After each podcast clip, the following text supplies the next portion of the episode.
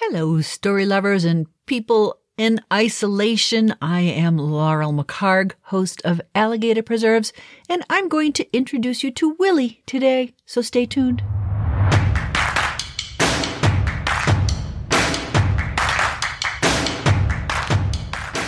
Welcome to Alligator Preserves, a weekly podcast about revealing yourself through storytelling, story reading, and story writing, but probably not story arithmetic because that's not a thing.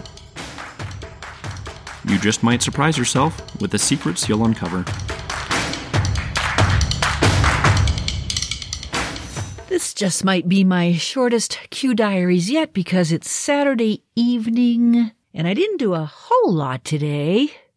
I had a good night's sleep, woke up and had my coffee, narrated chapters 17 and 18 of Water White.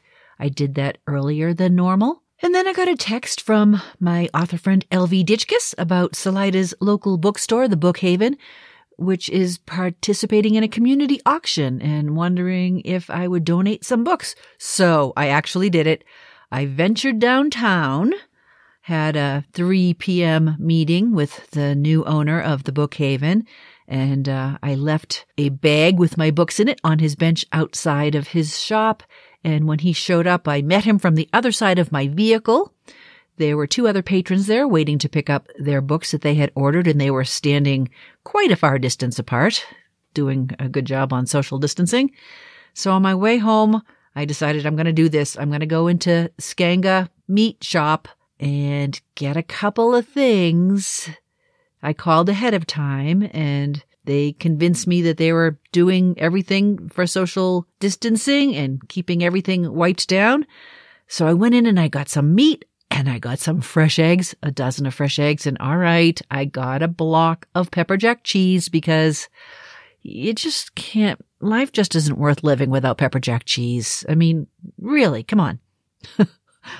Anyway, everything was wiped down. There was only one other person in there. And even after I swiped my card, she wiped down the holder and everything. And so I felt pretty good about that. Came home, decided to do my walk this afternoon. And when I got down to the end of the road, I saw a donkey heading my way with the donkey's person. And I waited until they got close and asked if the, asked the woman if she would be okay for me to take some photos and a little video. And she said, absolutely. Willie was used to that. So she ended up walking down the road with me. We stayed one do- donkey width apart. I think it's about the same as a, a llama width apart, which is about six feet. and we chatted and talked and visited and were surprised by the people we knew in common and from Leadville and, and Buena Vista, uh, mostly in the pack burro racing community, which Susan has done in the past. So we had a lovely visit with her. I called Mike and I said, you might want to come down the driveway and meet, meet our new neighbor. Well, we're the new neighbors, but meet someone who lives around the corner. And so we had a lovely visit with Susan and her donkey, Willie, who was just eating all the weeds on the side of the road and nomming on one of the dead bushes there. And then he started heading up our driveway and he was going to go into the open hillside next to our property. and uh, Susan you know, grabbed his lead and turned him around and brought him back. But I was thinking, oh boy, maybe I should bring Willie into our garden, have him do the weeding for me. Wouldn't that be awesome? So we might just end up doing that. Anyway, we ate leftovers from my mung bean noodle dish from last night, which was delicious, and uh, looking forward to a quiet evening. So that's about all I'm going to say right now.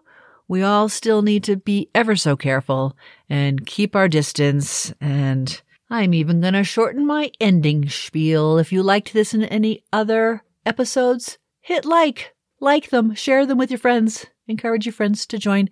Come back tomorrow Tomorrow, Sunday, I'll talk about something else. And, uh, be good, be safe, behave, be clean, be kind to yourselves and to others. And thank you for visiting.